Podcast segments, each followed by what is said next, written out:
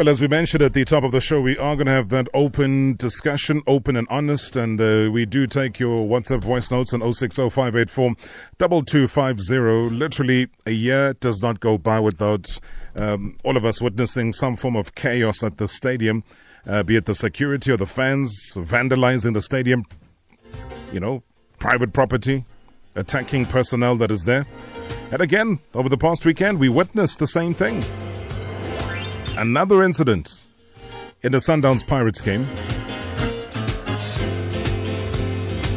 And I think our first guest will literally help us look at what the problems might be in what these incidents do to the brand of the Premier Soccer League and how we can actually curb them if possible.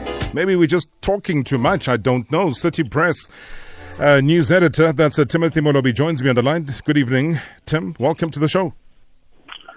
Evening, Rob, and evening to listeners as well.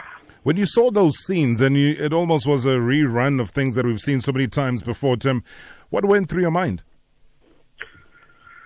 First thing, not again. Is this what's really happening again at the same stadium? You know, uh, ugly scenes, uh, but it's not surprising. You know, a, a week earlier, City Press uh, ran a story that said Sundowns had learned from rugby uh, when the Boks hosted the, the All Blacks, the flow of traffic, how to treat supporters. And I expected a lot uh, on Saturday, but it was not to be. And I love the fact that you bring the rugby analogy, Tim, because we see it so many times, whether it is um, at the then Kings Park Stadium for soccer. Obviously, Moses Mabhida gets used more now. Or if you're down in Cape Town, if it's either the Cape Town Stadium or Newland Stadium, the treatment is never the same. The flow of traffic is easier. You try and get to a derby game, it is the most ridiculous thing because the road closures are in places where you didn't expect them to be. Then people without the proper tickets then get into that row and then they get told to turn back and therefore there's time wasted and there's impatience, there's alcohol that's being abused and the frustration levels soar. So there's obviously a big difference between how rugby as well as football are treated in this instance. But then somebody says it is a normal thing when it comes to Loftus. Nino Brown said on Facebook that a few months ago, I went to a Kaizer Chiefs game against Sundowns. The same thing happened. I was with my 13 year old boy and wife, and my boy was almost choked the way that we were suffocating. I will never attend uh, Sundowns home games. They are very disorganized and pathetic in terms of logistics. What is it about Loftus? Uh, previously, I would say, you know, there was a, a bit of bit a bit of construction in and around the stadium that uh, uh, I think could be used as an excuse for the chaos that happened before. But now there's no more construction. Uh, I think everyone is to blame. Uh, as much as we want to blame the club, the security arrangement, the police supporters are to blame as well. You know, there's this bad culture from our supporters. You know, they always want to arrive late at the games. And then, you know, most of them without tickets. When, after kickoff, uh, they'll start singing that song, Mbobo Bulega, and then they want to bulldoze their way into the stadium. Even long before kickoff, Rob, uh, you find that you know that you don't have a ticket, you don't have a parking ticket, but you still go through the security uh, personnel, forcing your way through to say, no, but I'm waiting for a ticket there. Uh, I think it's a, it's a bad culture from our supporters. I don't think uh, in rugby this is what you see. You know, as, as blacks, I think there's a lesson that uh, we we need to learn to say, you know that you're doing something wrong, but you're still going to go ahead and do it anyway. And because it is accepted and because it literally and hardly is here, Tim, the end consequences of such behavior, does that become now accepted? It becomes something that you say, we can do it. When you watch that video and the gate gets broken down and they're rummaging through and they're stealing from the vendors, they're just stealing from people that are trying to earn an honest living. I mean, we can't look at that every time, Tim, and, and embrace it and say, ah, it's just the way things are.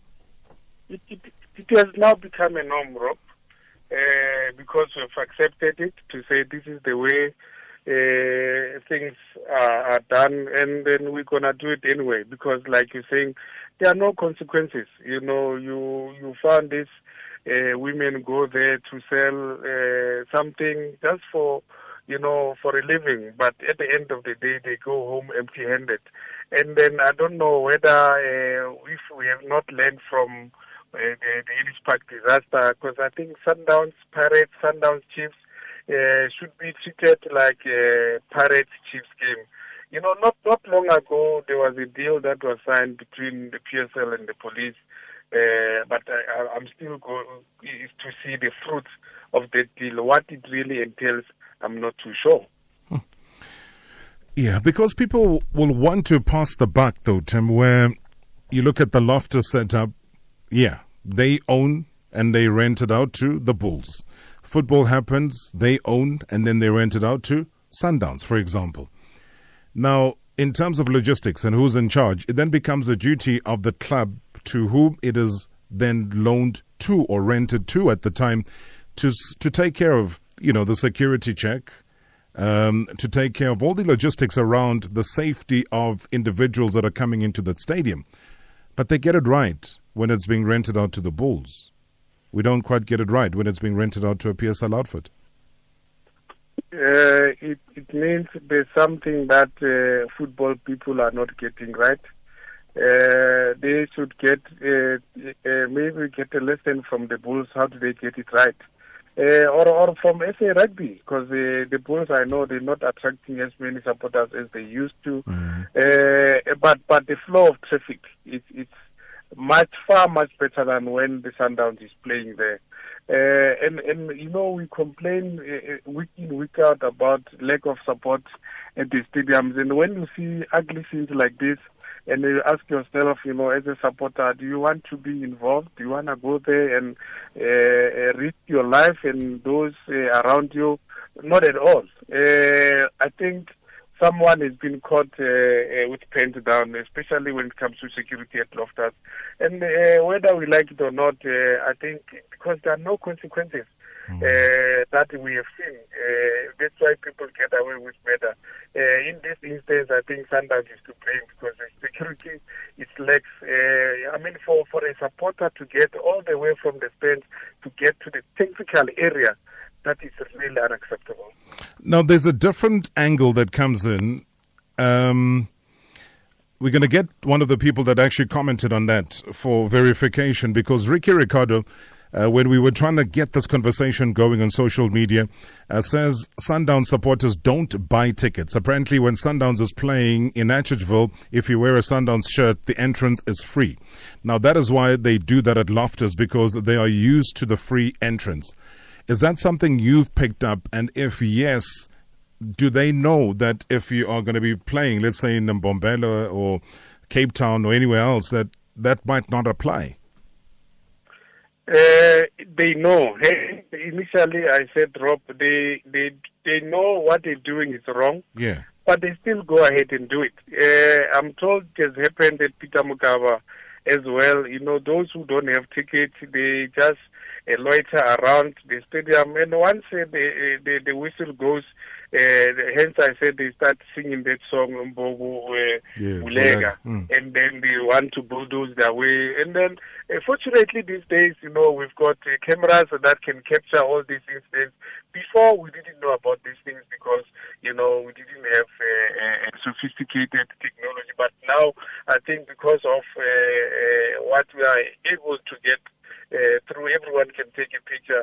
Hence, we are exposed to these things. Now we know that this is the, uh, uh, the, the, the, system that they use uh, as Sundown supporters. And it's not acceptable. You know, when I know the only time when they are allowed into, into the stadiums without a ticket is during CAF matches. I'm not sure about league matches.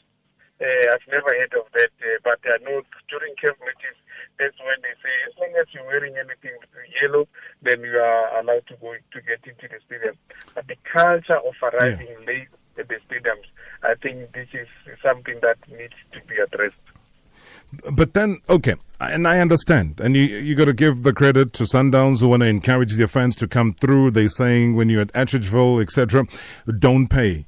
But then, if that culture does then continue, shouldn't, in partnership with the Premier Soccer League, have a way of handling that because it can get out of hand and it can cause the problems that it caused over the weekend. Because then the people and the fans don't draw a line to say we're not now in Atteridgeville.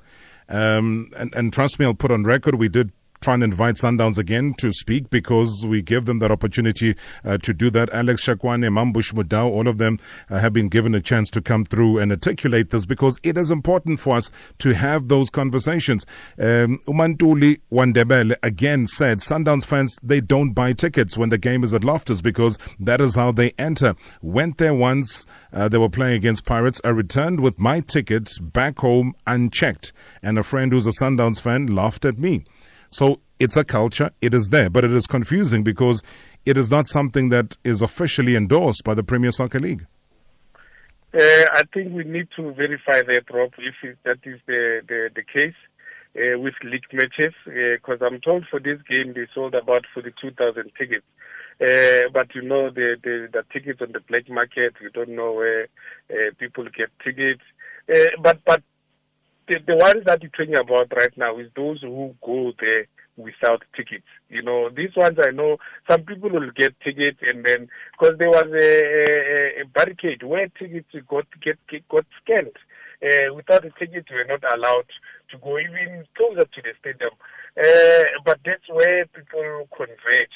And once uh, they over, they easily overpower the security, but because if you look at the number of security guards which were there, uh, and then vis-a-vis the number of supporters who wanted to go in, you know, it was it was mm. always going to be a mismatch. But I think Sundowns uh, will be in a better position to clarify and give Without a, a reflection yeah. of whether this is the case or not. And, and just given your history again, Tim, of being involved in football, when you when you talk the security personnel, do you give that in its true form of the word security personnel, people who are trained to be security watch over a venue, who know procedures of what to do in the event that X, Y, and Z happens? Or are we just talking security in terms of numbers of people that we could maybe call marshals instead of security who would not be able to know what to do in a crisis environment? Rob, you and you and I know uh, clearly that you know we're talking about marshals.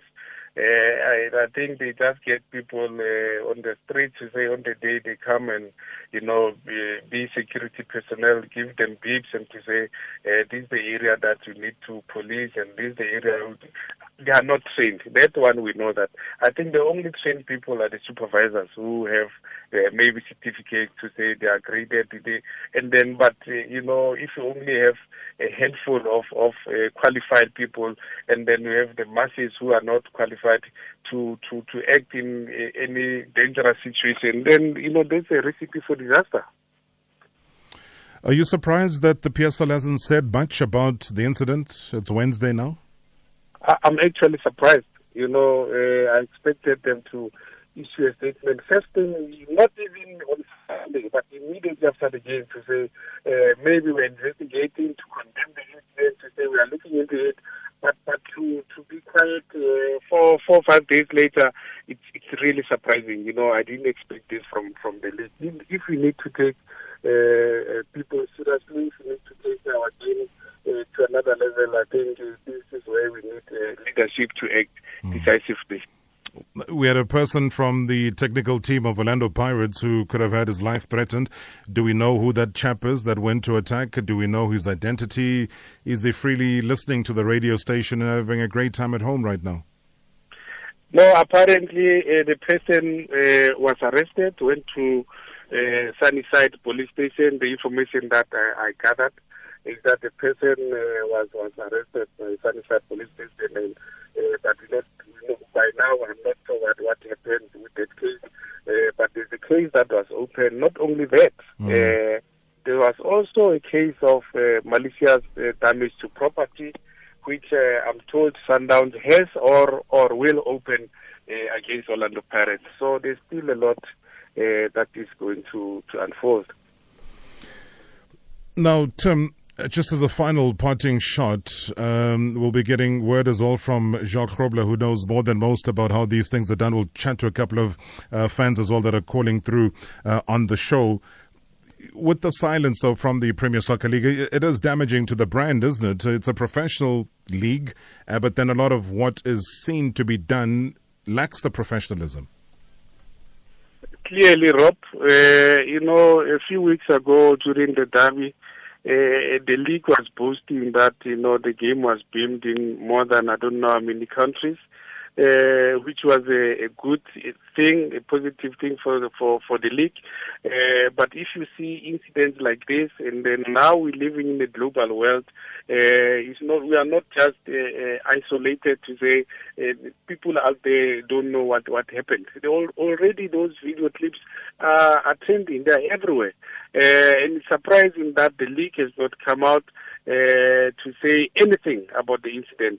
You rightly pointed out that uh, someone's life was in danger. What could have happened to Rulani? You know, take nothing away from. I think the security, although the, the, the police acted swiftly, uh, but for someone to get all the way up until to the technical area and then you had that scuffle and now people want to to to sweep that under the carpet as if nothing happened uh, is not a good advertisement for South African football. I think the league uh, needs to add to act decisively and send a clear message to perpetrators that this kind of hooliganism is not going to be uh, tolerated uh, and, and, and make example of, of some of, of supporters. Uh, but for them to keep quiet up until now, uh, it leaves a lot to be desired. Yeah, and especially again, Tim, where you've got knocking on our doors, a game that was sold out in two hours, uh, which is a Soweto derby, not being played at FNB Stadium. Uh, being played at the Moses Mabhida Stadium.